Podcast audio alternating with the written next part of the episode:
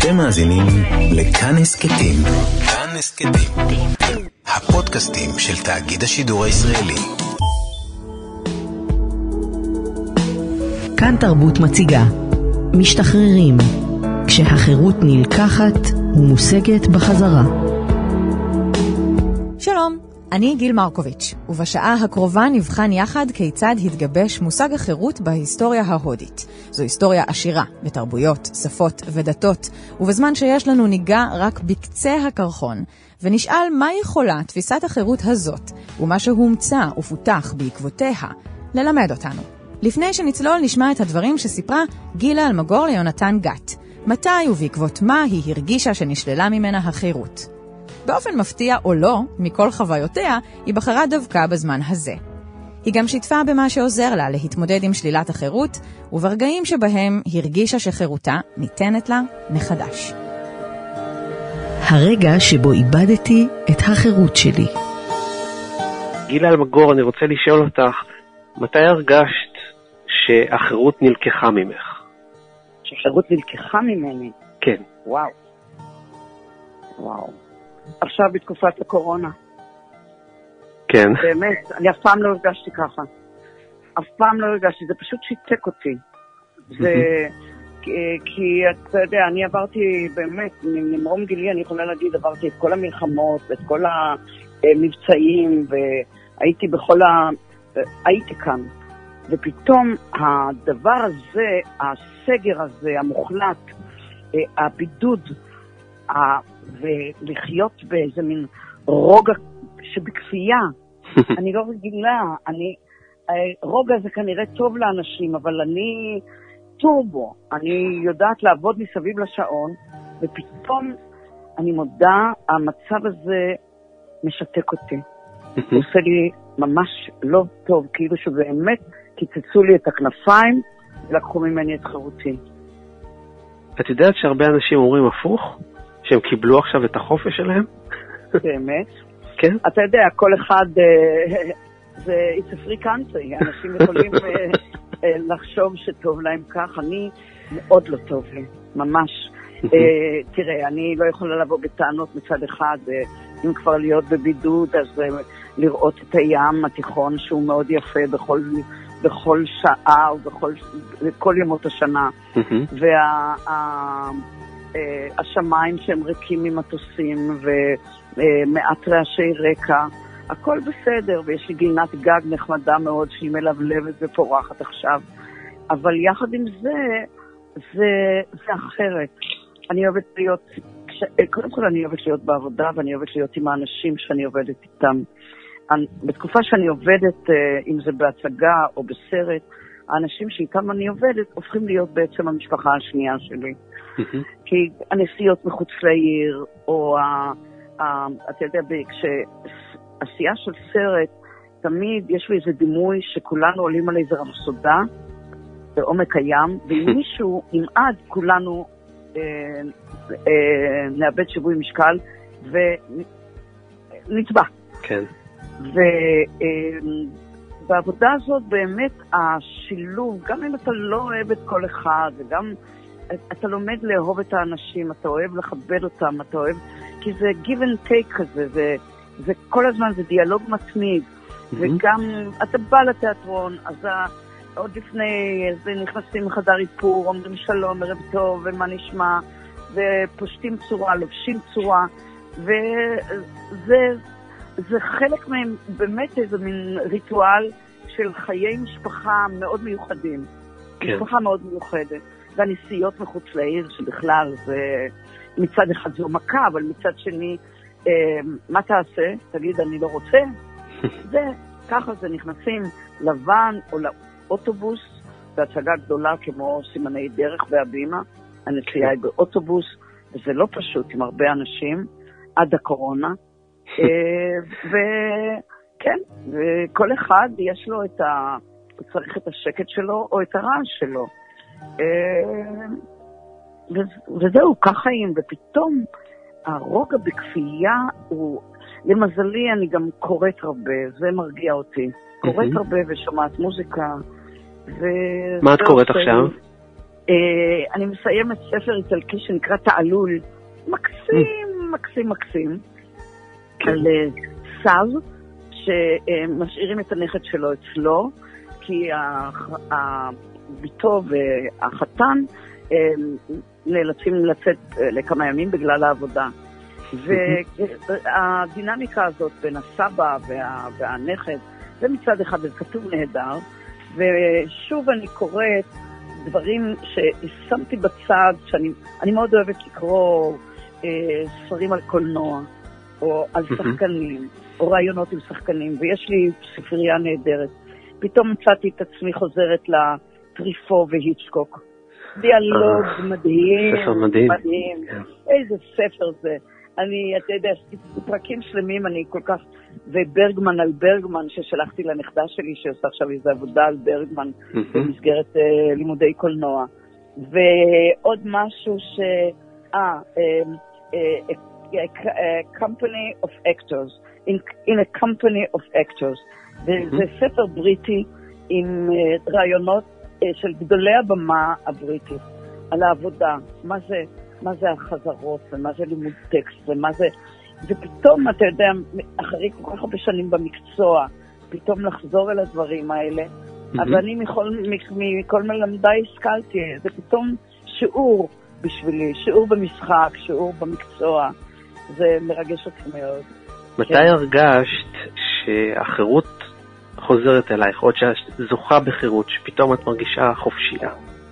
זה אני יכולה באופן מאוד מאוד ברור להגיד לך ובשמחה, כשנסענו, אה, יעקב אגמון ואנוכי, לניו יורק, יומיים אחרי שניסינו, מהמם. וזה היה אחרי מסע מאוד קשה להגיע לנישואין, לאקט הזה של להתחתן, והתח- ונסענו לניו יורק לשנתיים.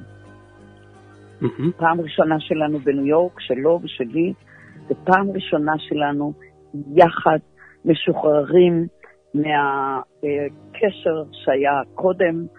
אה, לאגמון בכל זאת אה, היה ילד, הוא הביא ילד לחגיגה הזאת, אבל פתאום הוא ואני, כמו שני ילדים ברחובות ניו יורק, אני זוכרת, שרנו ברחובות ועפנו כמו ילדים. והרמנו את הידיים, ועלינו לאוטובוס, וירדנו מהאוטובוס לגשם שוטף, והכל היה נהדר. ומעבר לזה, ומעל הכל, הגענו לניו יורק במאי 63, זה התקופה של המאבק של ה, אה, לשוויון זכויות כן. של השחורים. מהמם. וזה, אתה נמצא בעצם בתוך הליך היסטורי. והיינו מיד מקורבים לקבוצה של אינטלקטואלים יהודים שעמדו יחד עם השחורים בראש המאבק. ואיכשהו הם היו מרצים של אגמון באוניברסיטה ואימצו אותנו והיינו ממש שם. וזה, אתה, אתה נמצא בעצם בתוך המהלך ההיסטורי הכל כך חשוב הזה. אז היית בשחרור בתוך שחרור. נכון.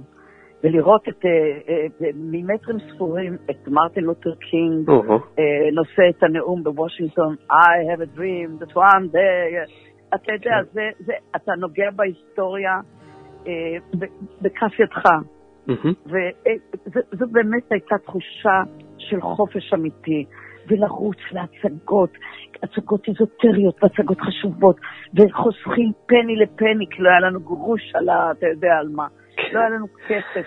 גרנו בדירונת קטנטונת במלון דירות בווסטובר הוטל אה, בניו יורק, במנהטן, אבל זה, איזה חופש זה היה, איזה התחלה של חיים חדשים, וזה היה נפלא. תודה ליונתן גת שהביא וערך את הדברים. במהלך היום תוכלו להאזין לסיפורים קצרים נוספים שיונתן קיבץ. כדי ללמוד את מושג החירות כפי שהתפתח בהיסטוריה ההודית, נמצאים איתי פרופסור אמריטוס דוד שולמן, עוסק בתרבויות, בדתות ובשפות שבדרום הודו, לשעבר חוקר ומרצה בחוג ללימודי אסיה באוניברסיטה העברית, ופרופסור יגאל ברונר, חוקר את ההיסטוריה הרעיונית של שפת הסנסקריט, מרצה בחוג ללימודי אסיה באוניברסיטה העברית. שניהם מחברי הספר עין להודו. שלום. שלום.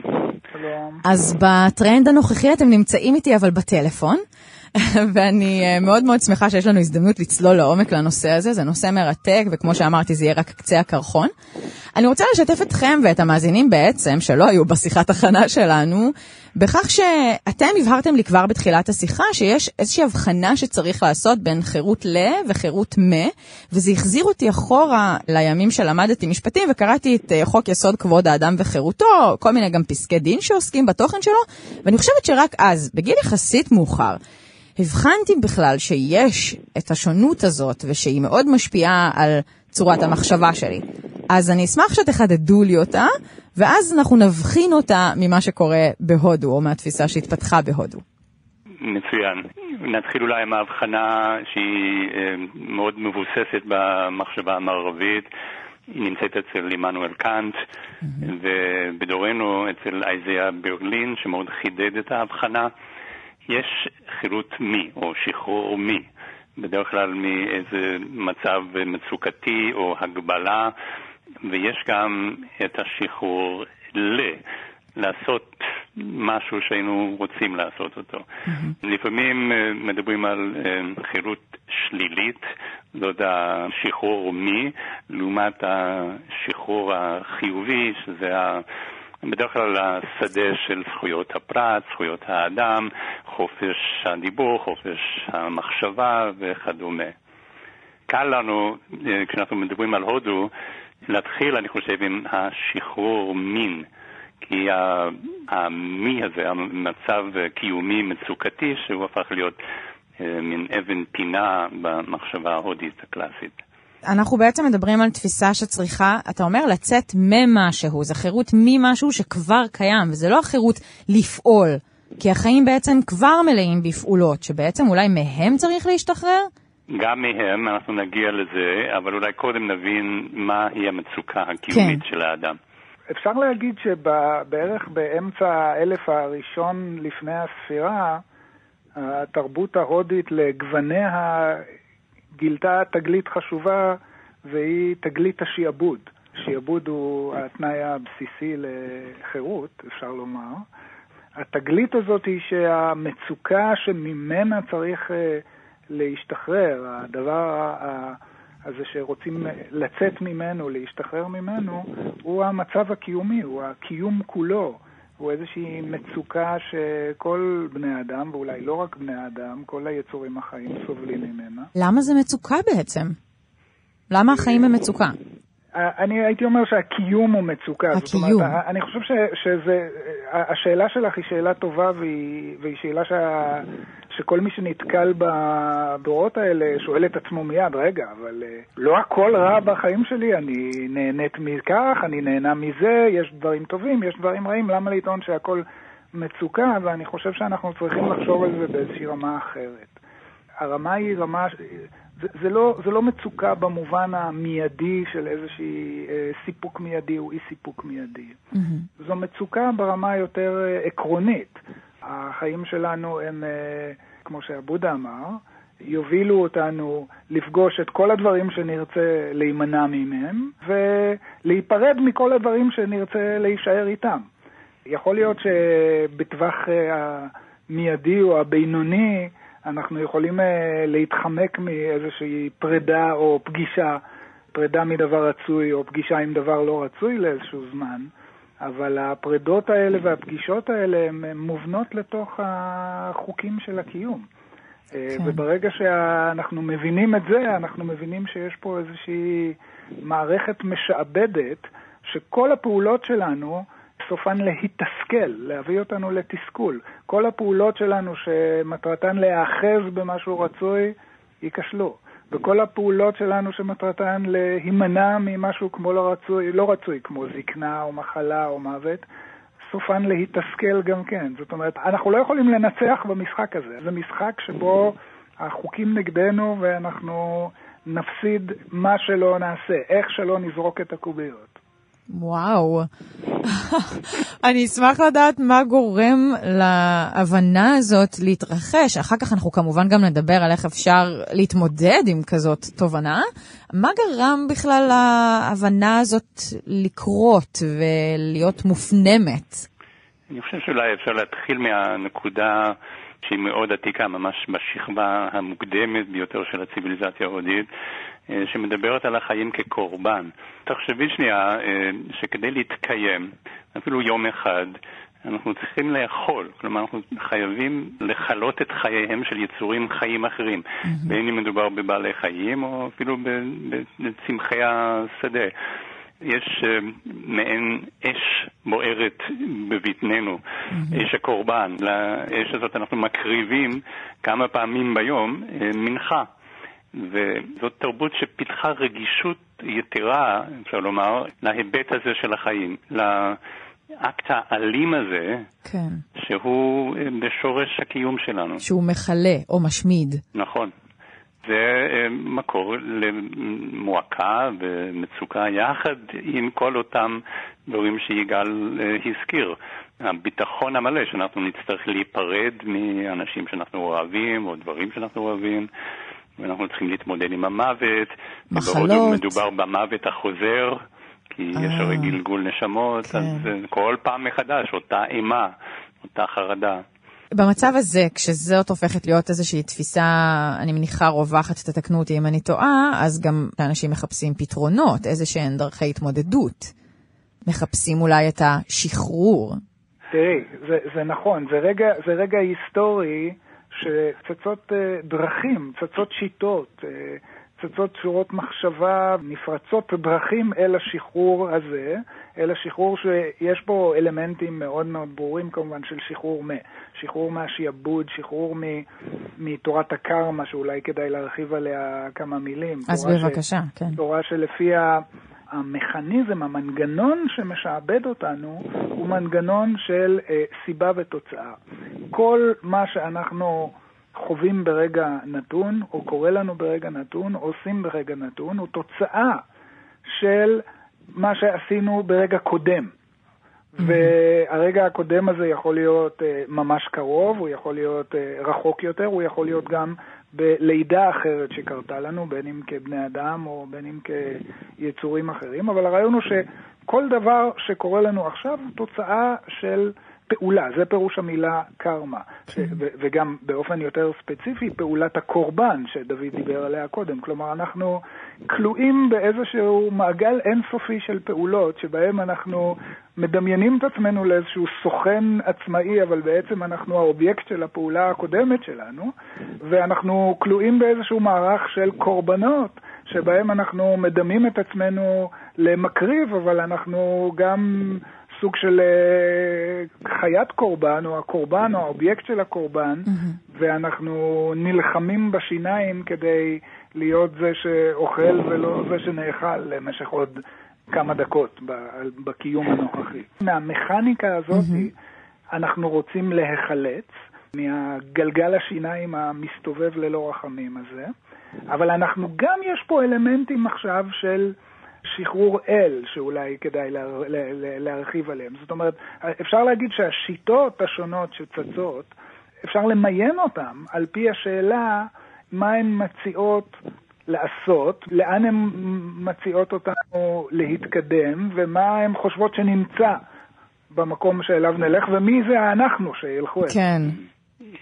קודם כל, יש מונח חדש שמופיע באמצע האלף הראשון לפני הספירה, אולי אפילו קצת לפני כן, זה מה שנקרא בסנסקריט מוקשה או מוקטי, שחרור.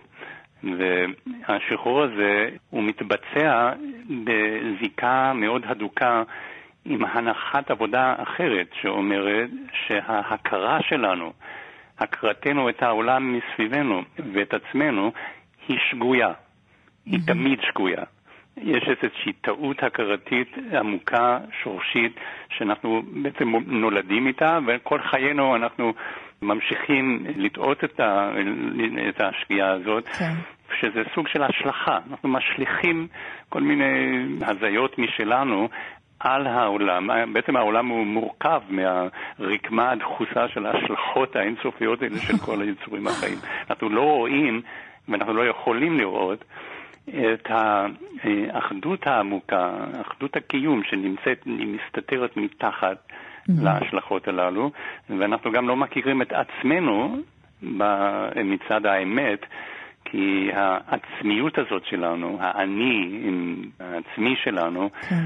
הוא איזשהו אמ, דבר אלוהי ואינסופי, אבל גם מאוד חמקמק, הוא מסתתר בתוכנו, ואנחנו אין לנו גישה ישירה אליו, אלא אם כן אנחנו נצא מן העולם, נצא מהכפר אל הישימון, אל היער, נתחיל לעסוק במדיטציה או ביוגה, נתרגל את החיבור האפשרי הזה אל הדבר האלוהי, אל היש הזה שהוא נמצא אי שם במסד ההוויה שלנו. והיש הזה כולל גם את מה שאמרתם קודם לגבי, אה, נגיד, גלגול נשמות, אז אני יכולה מצד אחד לסבול בגלל הגלגולים הקודמים שלי, ומצד שני אני יכולה גם להתחבר, כשאני מתחברת לאני שלי, אני מוצאת בו גם את הגלגולים הקודמים שלי? זאת אומרת, זה יכול ללכת לשני הצדדים? אז יש פה היבטים שונים ואולי רמות uh, שונות.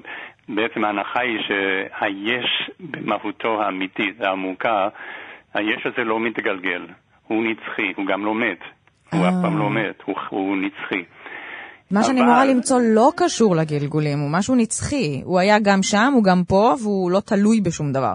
הוא ממש לא תלוי בשום דבר, וטוב שאת מנסחת ככה, כי אי שם ביסוד המצוקה הקיומית שעליה דיברנו, יש את מושג התלות. אה, הדבר הכי נורא והכי הרסני זה עיבוד העצמאות והתלות במישהו או במשהו אחר. גם במעשים ובמחשבות של עצמנו, שכמו שיגאל אמר, מתווים את ההמשך. כאילו, אנחנו נולדים עם המטען העצום הזה של הקרמה שצברנו במשך אולי אין ספור גלגולים קודמים. אני אוסיף על זה משהו למה שדוד אמר. זאת אומרת, דרך אחרת לנסח את, ה, את התמה שאנחנו מדברים עליה, היא שהמקור לבעיות שלנו, הדבר שאנחנו רוצים להשתחרר ממנו, נמצא בתוכנו, בתודעה שלנו. בין אם זה ההשלכה שלה את הטעות שלה על, על המציאות, כמו שדוד ניסח את זה, mm-hmm. בין אם זה מימדים ספציפיים יותר של ההשלכה שלה, כמו באמת הזיהוי של האני האמיתי עם איזשהו אני אמפירי בין חלוף, כן, רגע אחד אני שמח, רגע אחד אני עצוב, רגע אחד אני ער, רגע אני ישן, רגע אני רעב, רגע אני שבע, רגע אני גבר, רגע אני אישה, רגע אני יגאל, רגע אני מישהו אחר. אנחנו טועים, ב... אנחנו טועים לגבי מי שאנחנו, אנחנו טועים לגבי כל דבר, והטעות הזאת מקורה בתוכנו, כלומר, הדבר שאנחנו צריכים להשתחרר ממנו נמצא בנו. זה צד אחד של המשוואה. הצד השני הוא שהמשאב הבסיסי שאיתו אנחנו יכולים להשתמש כדי להשתחרר, גם כן נמצא בתודעה שלנו, גם כן קשור באיזושהי התעמלות או פרקטיקה או משטור של התודעה. שאנחנו צריכים להתמסר אליו לפי הגישות השונות האלה. היוגה זה, זה דוגמה, דוגמה קלאסית לעניין הזה. פירוש המילה יוגה בסנסקריט הוא רתימה. כמו שרותמים סוסים. Mm-hmm. השמתם של הסוסי החושים שלנו, כן? כל אחד, כן. אנחנו כאילו אנחנו רוכבים, תחשבי שאנחנו רוכבים במרכבה. אנחנו פה, זה איזה אדון שיושב על המרכבה, אבל uh, המרכבה לא שועה לפקודותיו. כן. וזה בגלל שהרכב נשלט על ידי הסוסים. שהם החושים, הרקב הוא נאמר התודעה, אבל התודעה נשלטת חוש, על ידי חמשת החושים. כל סוס uh, מגורה בדרכו, נוסע לכיוונים אחרים. כל סוס מגורה בדרכו כי, כי הוא נשלט על ידי האובייקט שמושך אותו, זאת אומרת ההיררכיה היא הפוכה, mm-hmm. ואנחנו צריכים להתחיל לעבוד על התודעה שלנו, אנחנו צריכים לרתום אותה לצרכים האמיתיים שלנו. Mm. יוגה זה רק דוגמה אחת, כי הרי נולדו או הומצאו או נהגו הרבה מאוד דרכי התמודדות כדי להגיע לשחרור הזה. אני רוצה לוודא שאני מבינה משהו לגבי השחרור, ואז ממש נצלול. זה מעין מצב, אני מרגישה, שמחייב שהשחרור יבוא רק מהאינדיבידואל. יש כאן משהו מאוד אישי או מאוד פרטי. עכשיו, זה נשמע לי לכאורה סותר את הסטריאוטיפ על העולם אה, ההודי והתרבות והפילוסופיה וכולי. אז איך פותרים את הקלאש הזה, את ההתנגשות הזאת? אני חושב שאת צודקת, את צודקת. אמ, אם אנחנו מסתכלים על כל הקשת הרחבה הזאת של אסכולות ודעות אה, שהתגבשה אה, באמצע האלף הראשון, אנחנו נראה שהאדם הבודד, היחיד, הוא באמת המקום, המיקום הקלאסי של המאבק הזה שעליו אנחנו מדברים. זה האדם שמתנתק מהחיים, מחיי החברה, ונמצא באיזה מקום ביער. עושה מדיטציה בינו לבין עצמו, אולי יש לו מורה, מורה דרך, זה בוודאי יכול להיות, הוא לפעמים יכול להיות גם חלק ממסדר של נזירים, כמו mm-hmm. במקרה של הבודהיזם למשל. אבל בסופו של דבר אה, יש בזה משהו מאוד אינדיבידואלי בתקופה הקלאסית. מעניין. אני, אני רוצה להוסיף למה שדוד אמר, שחלק מה... חלק מהשיעבוד הוא גם, הוא גם שיעבוד לאין סוף אה, של חובות חברתיות על-דוריות. אנחנו משועבדים לצרכים של אה, הורינו ואבות אבותינו ארבעה דורות לאחור, ואחר כך לילדינו וילדי ילדינו, כמה דורות קדימה, אה, וזה לא במקרה שהסיפורים המכוננים ההודיים, שמתחילים להתחבר אה, זמן קצר אחרי התגלית של השיעבוד, אפשר לומר. Mm-hmm. הסיפורים המכוננים ההודים לוקחים תמיד את הגיבורים שלהם ליער, להשממה, למקום שמחוץ כן. לחברה, לאיזשהי סוג של פרישות, לאיזשהו מקום שבו הם יוכלו להיות לבד. ולהתחמק מהכלוב שסוגר עליהם. הבודה יוצא ליער, הגיבורים של המאבהרתה יוצאים ליער, הגיבורים של הרמיינה יוצאים אל היער, כולם רוצים פתאום לצאת אל היער ולהיות שם לבד. מעניין אם היה אפשר לעשות אותו דבר עם להיכנס אל הבית ולהיות שם לבד. זה אה, כן מתאפשר, אבל אני חושב שכל הישראלים שביקרו בהודו בהמוניהם בשנים האחרונות יכולים להעיד שקשה מאוד להיות לבד בהודו. כן. זה ממש לא קל. צריך לטפס על הרי ההימאליה. במיוחד לישראלים בהודו. כן, נכון. כן. נכון. אמ, כן כדאי, אני חושב, להזכיר שהשחרור לתוך משהו, אל משהו אחר, הוא משתנה אה, באסכולות השונות. בבודהיזם כן. למשל, אין את היש הזה, האלוהי, האינסופי, הנצחי שעליו דיברנו. במקום זה יש איזשהו ריק, איזה אין. נורא גדול. שאיתו צריך להשלים. אז רגע לפני שנצלול לבודהיזם, בואו נתחיל ממה שהיה קצת קודם, לא כי הבודהיזם... רגע, רגע, לא להשלים, לא להשלים, לא צריך להשלים אותו. לא אוקיי. אותו, כן, כן. אוקיי. אני רוצה אבל רגע שנדבר על מה היה לפני, כי היו דרכים שהוצאו לפני הבודהיזם, והבודהיזם דווקא הציגה את עצמה בתור איזושהי דרך אמצע. נכון. אז אני אשמח אם אה, תספרו לי על ההינדואיזם אולי. הינדואיזם אה, זה מונח ממש מודרני, ואנחנו לא בטוחים שהמונח הזה מתאים לעולם הרוחני קונספטואלי של האלף הראשון לפני הספירה. אבל mm. יש את המקורות של הוודה, כתבי הוודה, שיסוד הדת הברהמינית הינדואית הזאת, אם נשתמש במונח. ושם, אה, מתוך האקספרימנטים הרבים שנעשו בתקופה התוססת שאנחנו מדברים עליה, התפתחו כל מיני שיטות של אה, סיגופים, של סגפנות, אה, לפעמים מאוד מאוד קיצונית, ואנשים ש... נתלים ככה עם הראש למטה mm-hmm. מעל אש בוערת במשך כך וכך שנים, והם אוכלים רק את העלים היבשים ואת קרני השמש, mm-hmm. ומתנזרים מכל אה, הנאות הגוף כמובן. התפתחו שיטות רבות שאמורות לנסות אה, לפחות לשחרר את האדם מה... המצוקה והסבל שלו, ולפעמים באמת אה, הדברים מאוד קיצוניים. כן, קראתי אצלכם בספר שהיו כאלה שהיו נושמים דרך מטפחת כדי לא להשמיד בטעות את החיים הקטנים ב... לא יודעת, סביבם, באוויר. אלה הג'יינים. עד היום את יכולה לפגוש את האנשים האלה בהודו. אה, מדובר בנזירים ששייכים לדת הג'יינית. שגם קמה בערך בתקופה הזאת של אמצע האלף הראשון לפני הספירה. את פשוט יכולה לראות אותם. שוב, לא כל הג'יינים הם אה, אה, סגפנים קיצוניים, אבל הסגפנות הזאת כולל לפעמים אה, רעב עד מוות אצל אה, חלק מהנזירים, זה מרכזי באתוס שלהם וקיים עד היום. והסגפנות הזאת אמורה, מה? לייצר פחות פעולות בסך הפעולות שלי, או פחות פגיעה, בדיוק, ואז... בדיוק. הסגפנות הזאת היא אמורה להפסיק את גלגל הקרמה, להפסיק את המנגנון של הפעולה הזאת, שאיננו נפסק. הפתרון הג'איני... לשעבוד של אה, מנגנון הסיבה והתוצאה, הפעולה והתוצאה, הוא להפסיק לפעול. Mm-hmm. לקחת את זה פשוט ל, ל, ל, למסקנה הקיצונית המתבקשת מכך, mm-hmm.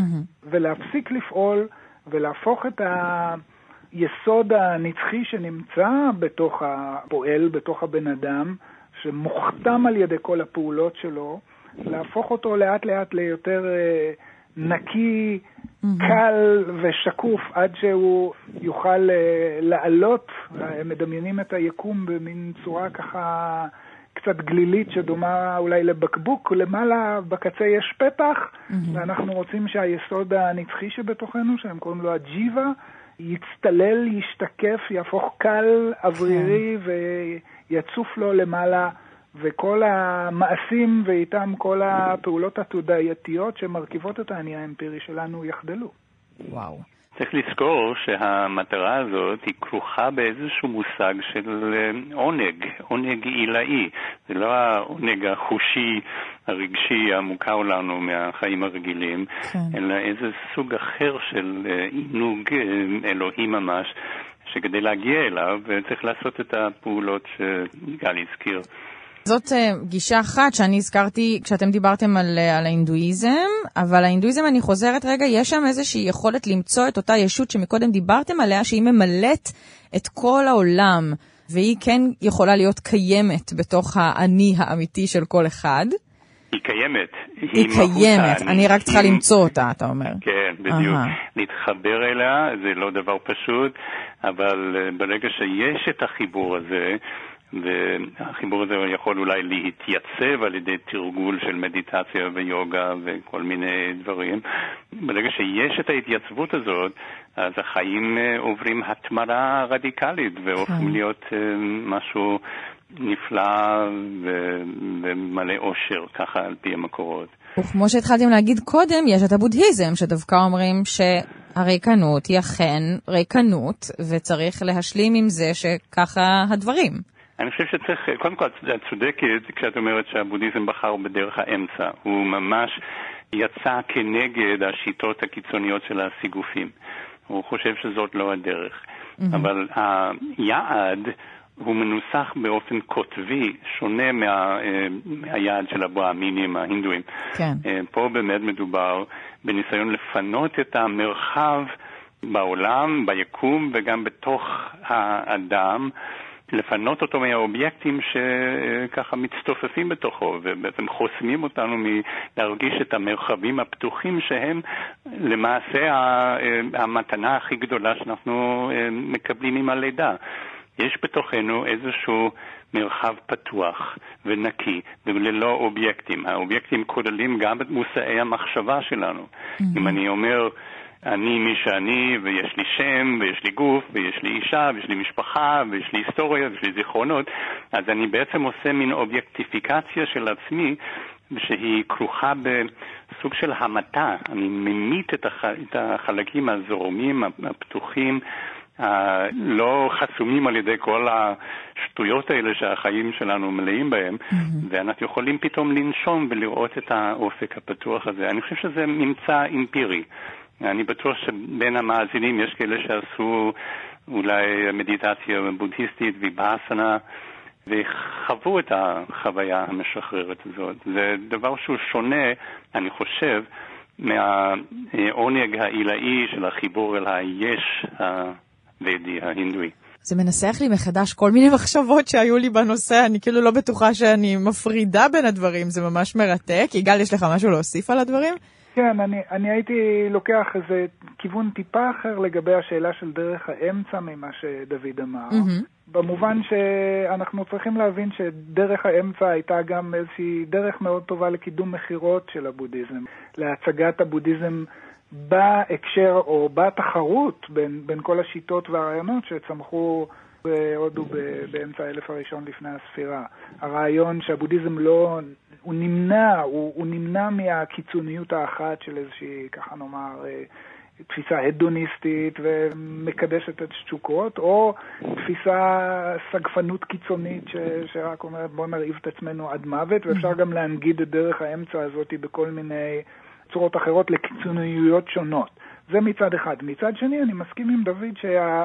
שהבודהיזם היה בו איזשהו משהו פרגמטי, ובמובן הזה מתון מראשית דרכו. ושאחד ה...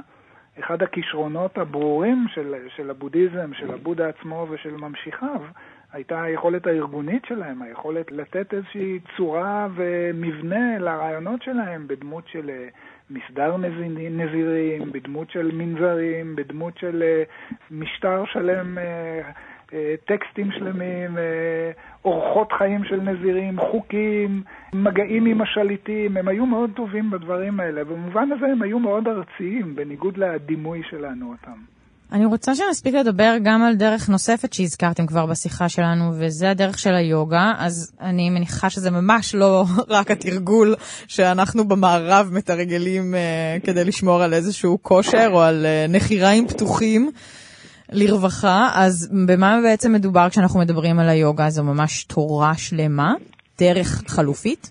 אה, אפשר לתאר את היוגה כניסיון לגלגל אה, אחורנית את המצב שהתהווה והביא אותנו למצב האמפירי הרגיל. אנחנו נולדים כתוצאה ממין השתלשלות, בעצם יותר נכון להגיד אולי התנוונות של היסודות הקדומים ההיוליים של היקום, עד שהם עוברים איזשהו תהליך כזה של אה, התגבשות והתמצקות, הם הופכים להיות משהו ממשי וקשה.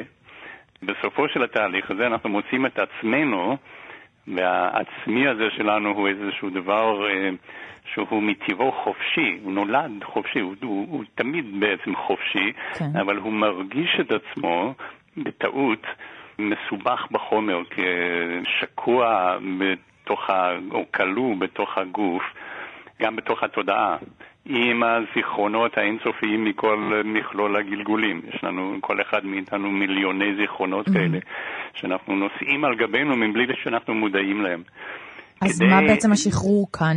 אז השחרור, אה, קודם כל צריך להגיד שהתהליך הזה הוא ניזון כל הזמן מהכניסה פנימה אל עצמנו של כל מיני אה, תחושות ורגשות שבאים מבחוץ. אנחנו בעצם חווים את העולם דרך החושים. Mm-hmm. החושים הם פתחים שפותחים אה, פתח לעולם לפלוש פנימה.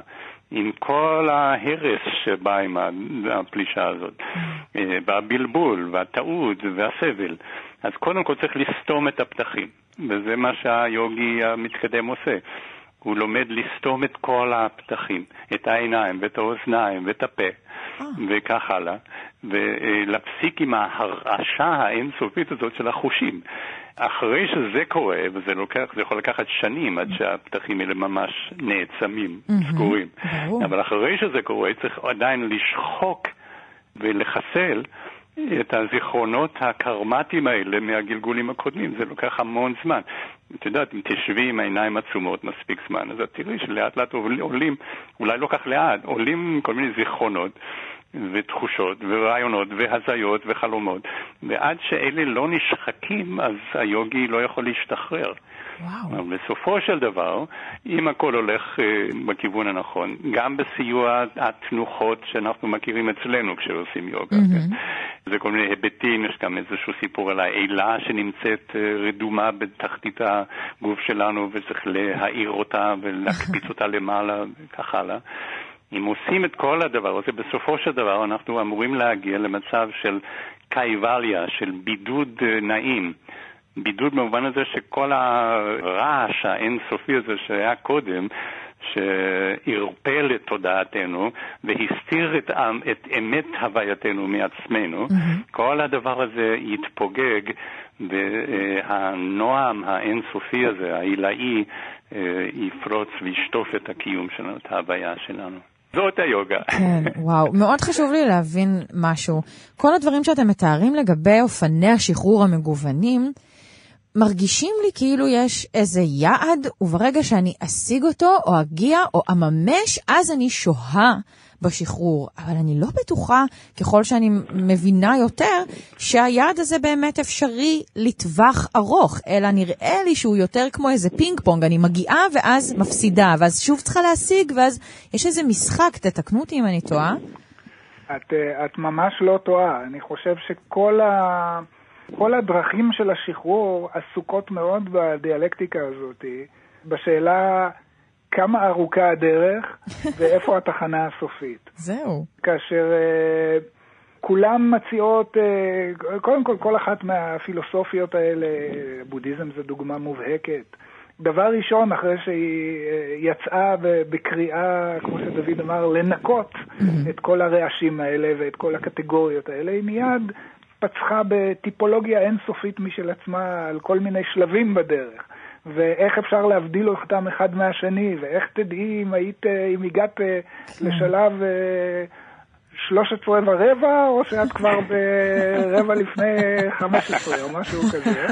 ו, וגם יש דרכים, בעצם אפשר לחשוב על הטנטרה כאיזשהו גל רעיוני ששטף את כל הדתות והשיטות ההודיות, שבא ואומר, אוקיי, אוקיי, אוקיי, אוקיי, רגע אחד, אנחנו לא רוצים ללכת לנצח בדרך הזאת, אנחנו רוצים להבין שאנחנו כבר במקום שאנחנו היינו צריכים להגיע אליו, ואנחנו רק רוצים להשתחרר כן. מכל ה...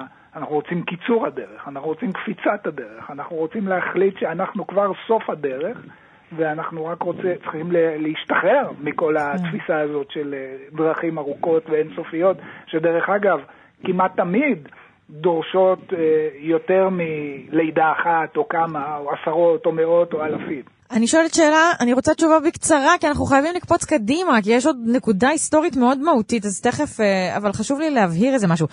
אני מרגישה שאם כל האחריות היא על הכתפיים של, ה, של היחיד, של האישי, למצוא או להשתחרר ב- בכל אסכולה זה משהו שונה, יש כאן פתח די משמעותי למשהו שאנחנו קוראים היום אצלנו האשמת קורבן. אם מישהו לא מצליח, אז הוא לא מספיק טוב, או הוא לא מספיק ניסה, או הוא לא מספיק uh, סיגף את עצמו, כל, כל דבר, כל אסכולה והתשובה שלה. איך מתמודדים עם זה שם? קודם כל, אין מילה לאשמה באף שפה הודית. וואו. זה לא אומר שאין להם מושג כזה. אני חושב שההודים, כמו כל בני אדם, עשויים או עלולים להרגיש אשמה בנסיבות המתבקשות. אני לא יודע אם יש להם את אהבת האשמה שאנחנו מכירים לפעמים בדתות המונותאיסטיות, כן. אבל אשמה יש להם, אבל מילה אין להם, הם לא יודעים שיש כזה דבר. ואני לא חושב שנאמר, הכישלון האפשרי, אולי כמעט הוודאי של האדם השואף להגיע לשחרור, uh-huh. באמת לממש את היעד הזה, אני לא חושב שבהודו זה מסווג כאי הצלחה או כישלון. אני לא חושב. Uh-huh. כולם מכירים בזה שזו דרך מאוד אה, ארוכה וקשה והיעד הוא לא מובטח. וגם קשה להגדיר אותו אפילו, כי אף אחד לא היה שם. או רובנו לא היינו שם. Uh-huh. יש את המורים, הגורו ההודי, שאולי במקרה הטוב אה, טעמו משהו מהטעם האינסופי הזה והנצחי, שיכולים להנחות ולהדריך. יש מערכת אה, אדירה של mm-hmm. מורים, מורי דרך כאלה, שההודים, אה, אני חושב, אפשר להגיד, מחפשים, הם אוהבים כן. את הדבר הזה.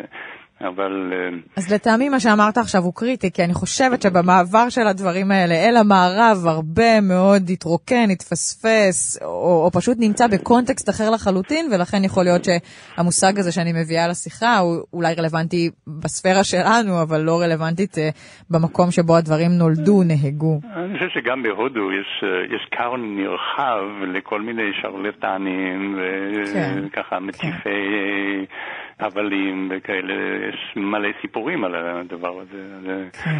לא, אנחנו לא צריכים לעשות אידיאליזציה של הדבר.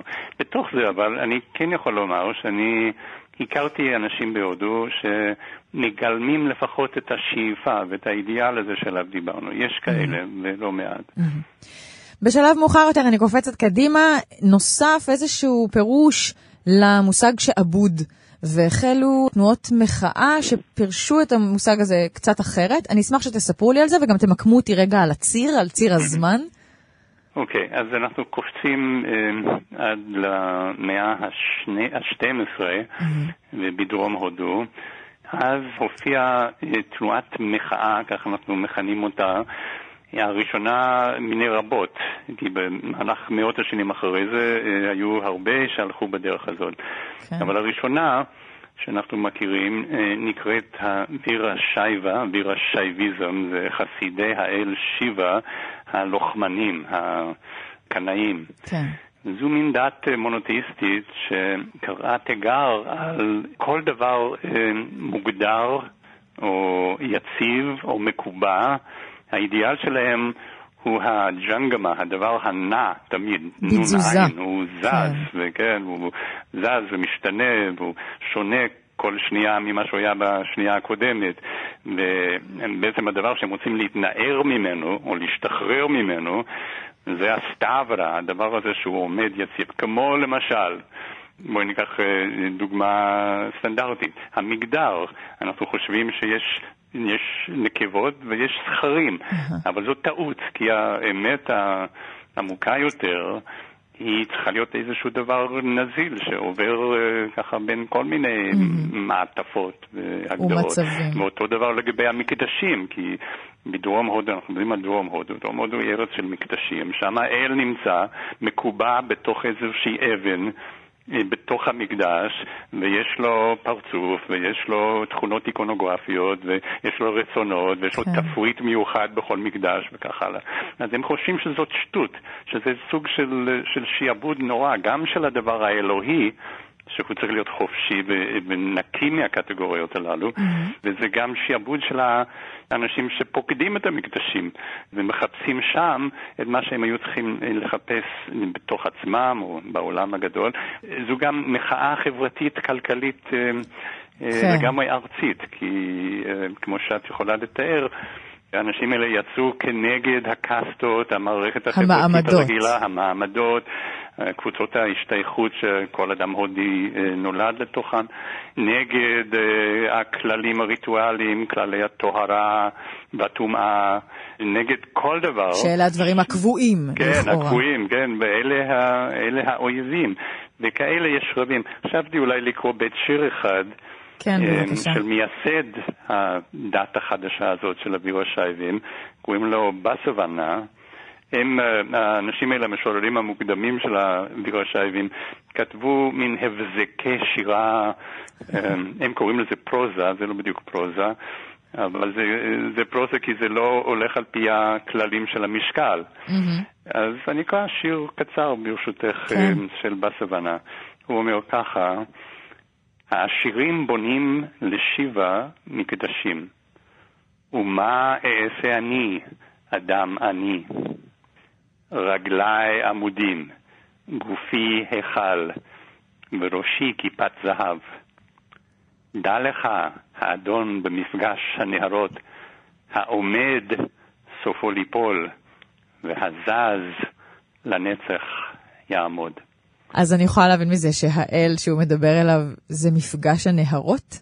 זה אל שנמצא במקום אה, מאוד ספציפי, כי על אף המגמה הזאת שתיארתי, שרוצים להשתחרר מהמקום המקובע, גם אצל וירושייבים יש מקדשים ויש מקומות שהאל, אה, נאמר, יותר זמין בהם, ויש מקדש מאוד מסוים, ספציפי, במפגש שני נהרות, ושם בסוונה אה, ישב במדיטציה ושם הוא גם נפטר. חשוב לי מאוד שאנחנו נדבר על איך התנועות האלה של המחאה שינו את מה שסיפרתם לי עד עכשיו. אני אשמח לכמה דוגמאות, אולי אלמנטים שהם הכניסו, אז כמובן שהתנועה למשל היא משהו מאוד מאוד אה, משמעותי שאני כבר מבינה. והאם היה לזה גם איזשהו ביטוי מעשי, יישומי? כי עד עכשיו דיברנו על דברים גם מאוד יישומיים. היה לזה, היה לזה בהחלט אה, מימד יישומי, במובן שהתנועות המחאה האלה, כמו התנועה של לוחמי שיבה של אה, בסוונה, הובילה לפעולה פוליטית. ניסיון, אפשר להגיד, סוג של ניסיון להשתלט על אה, מוקד השלטון, לא ניכנס כרגע לפרטים ולשמות, ברגע מסוים במאה ה-12, בסוונה והתומכים שלו, הם היו במרכז הכוח של ממלכת הקלצ'ורים, אוקיי? והם ניסו, ניסו להשתלט אה, על צמתי הכוח במדינה. כדי לשנות בעצמו. את המעמדות למשל, או את הדברים ו- הקבועים. בדיוק, והם עשו, הם עשו למשל, הם, הם עשו פרובוקציות של אה, לחתן אישה ברהמינית עם אה, מישהו מכת האסורים במגע ולהפך, וחיו בקומונה ואכלו ביחד ושברו את כל הטבואים. מוסכמות. והשבירת טבואים הזאת היא כמובן הובילה לפיצוץ אלים, שבסופו של דבר גרם לכך שהם לא הצליחו להשתלט על מרכז השלטון ונפוצו לפריפריה. עוד דבר מרתק שקרה לכל תנועות המחאה, בלי יוצא מן הכלל בהיסטוריה ההודית, זה שהמחאה שלהם נגד כל מה שמקובע הפכה אותם לדבר מקובע בפני עצמם בסופו של דבר, הם הפכו לאיזושהי קבוצה חברתית, עם חוקים משלה, אה. עם קנון משלה, עם כהנים משלה, וכן הלאה. זאת אומרת, אנחנו רואים פה תופעה שתחזור על עצמה. שוב ושוב, אה, של תנועות שיוצאות נגד כל, הסממ... כל הדברים שיש להם קווי מתאר, דברים קבועים, סממנים חיצוניים, והופכות לקבוצה כזאת בעצמה. אני, אני הייתי גם רוצה להוסיף כן. עוד דבר, שהתנועות האלה, אולי זה לא במקרה שהן צצות באלף השני לספירה, באלף הנוכחי, סליחה, הקודם, ש, שבו האסלאם היא דת אה, הודית מרכזית וכוח פוליטי מרכזי בהודו, mm-hmm. והתנועות האלה אוהבות לחיות על התפר שבין ה... מה שאנחנו קוראים לו היום הינדואיזם לבין האסלאם. הן יונקות את הרעיונות שלהם גם מתוך השכבות העמוקות ביותר של ההינדואיזם ואפילו הבודהיזם, אפשר לראות גם בבודה איזשהו מנהיג של תנועת מחאה כזאת, עם משנה פוליטית, וקליינטל חברתי דומה. אבל גם מתוך אה, רעיונות סופיים ורעיונות שקיימים בתוך האסלאם עצמו. ככה שהמחאה שלהם היא באופן מודע הרבה פעמים, מחאה נגד הדברים העומדים והמקובעים בשתי הדתות, והם רוצים לסמן לעצמם, לחצוב לעצמם איזושהי טריטוריה בתווך, שכמובן גם היא הופכת אחר כך להיות אה, משהו מקובע. מקובעת, כן. אני מקריא איזה בית שיר, ברשותך. כן, אני אשמח. אה, אולי בית שיר מהמאה ה-13 שכתב אה, אמיר חוסרו. אמיר חוסרו היה בעצמו אה, אה, בן אדם מורכב ומעניין עם אה, רקע מוסלמי ורקע שהיינו קוראים לו היום אולי הינדואי. הוא גר בעיר דלהי, ברגע תפארתה של העיר דלהי במאה ה-13, כשסולטנות דלהי, הכוח הפוליטי הזה של צפון הודו, השתלט בהדרגה על אה, הודו כולה. כן. אמיר חוסרו כותב ככה: הלכתי לכנסייה של הנוצרי ולבית הכנסת של היהודי, וראיתי ששניהם פונים אליך. התשוקה לפגוש אותך הובילה אותי למקדש האלילים, שם שמעתי גם אותם, שרים את שבחיך. אני כופר בין דת התשוקה, אין לי צורך באסלאם. לחולי האהבה יש רק תרופה אחת. אם לספינה שלי אין נווט, אין דבר, שלא יהיה. אלוהי בקרבי. אין צורך בנווט. העולם אומר, חוסרו עובד אלילים. וזו אכן האמת. אין לי צורך בעולם. אני אעצור פה מהקטע הזה של אמיר חוסרו, ותשימי לב איך הוא, איך הוא ממצב את עצמו וחוצב לעצמו איזשהו מרחב. כן. אמיר חוסרו, ש, שהיה חסיד של המורה הסופי הגדול ביותר של סולטנות דלי, ניזם א-דין האוליה, אומר mm. שאין לו בעיה שיגידו עליו שהוא עובד אלילים. והנה במאה ה-15 עוד איזה דמות כזאת חשובה של כביר. אה, נולד למשפחה של אה, הורגים מוסלמים, אבל אה, גם אומרים שהוא היה בן של אלמנה ברהמינית, למד אצל מורים גם שהיינו קוראים להם הינדואים וגם אצל mm. מורים מוסלמים, והנה הוא אומר, שרפתי את הבית, הלפיד הבוער בידי. עכשיו אשרוף את ביתו. של כל מי שילך בדרכי. תשמעו, אני מרגישה שיש לי עוד הרבה מה לשאול ועוד הרבה מה להגיד. אנחנו ממש חייבים לסיים, ולכן אני רוצה רק לשאול אתכם שאלת uh, מטה כזאת. אחרי כל השנים שחקרתם, למדתם, אני מניחה שגם זה לעולם לא ייפסק ואתם ממשיכים. אם אפשר לעשות איזה זום אאוט רגע בהיסטוריה הבאמת עשירה הזאת אה, של הודו, וגם אני כמובן לא הספקנו לדבר על המאות ה-19 וה-20, שהן בעצמן מאות שמתאפיינות בהרבה מחאה וכולי, אבל אם אפשר רגע לעשות זום אאוט, אפשר ללמוד משהו על הקשר בין התורות שהתפתחו בהודו לבין תנועות מחאה? או על הקשר בין תפיסת החירות, או מדויק יותר השעבוד והשחרור, לבין התנהגות אקטיביסטית? אני חושב שיהיה נכון גם לגביי וגם לגבי יגאל אה, לומר ש... הפעילות שלנו בשטחים, אה, שהיא מתקיימת כבר כ-20 שנה לפחות, אה, היא ניזונה גם מהמורשה של מהטמה גנדי, שהתווה את הדרך של מחאה בלתי אלימה, מרי אזרחי בלתי אלים. כן. ושגנדי בעצמו אה, עשה מין סוג של התמרה אה, יצירתית במיוחד של תכנים הודיים קלאסיים, שבהם המושג השחרור, כפי שניסינו להראות, אה, היה קיים. כאילו באיזשהו מקום המהות העמוקה של האדם היא משהו חופשי, ורך, מתמוסס, נזיל, לא אלים ופגיע, אבל גם חזק מאוד. ושעל הבסיס של הדבר הזה, הפנימי, אפשר להגיע מאוד רחוק וגם אה, לתפעל אותו נגד אה, משטר של עושק ודיכוי. טוב, תודה רבה. אני ממש מתנצלת שאני חייבת לסגור, ואני מודה מודה לשניכם על השיחה הזאת. פרופסור אמריטוס דוד שולמן עוסק בתרבויות, בדתות ובשפות שבדרום הודו, לשעבר חוקר ומרצה בחוג ללימודי אסיה באוניברסיטה העברית, ופרופסור יגאל ברונר, חוקר את ההיסטוריה הרעיונית של שפת הסנסקריט, מרצה בחוג ללימודי אסיה באוניברסיטה העברית, שניכם מחברי הספר. עין להודו. תודה רבה ששיתפתם אותי בידע המופלא שלכם. תודה לך, גיל. בשמחה. תודה רבה לתמיר צוברי, טכנאי השידור, נתנאל ינובר, מפיק התוכנית. אני גיל מרקוביץ', מזמינה אתכם להמשיך להאזין לכאן תרבות, 104.7, 105.3 או 105.1, תלוי איפה אתן ואתם. יש הרבה תדרים, אפשר גם תמיד להאזין לנו בשידור שבאתר, אתר האינטרנט של כאן. תודה רבה, להתראות, חג שמח.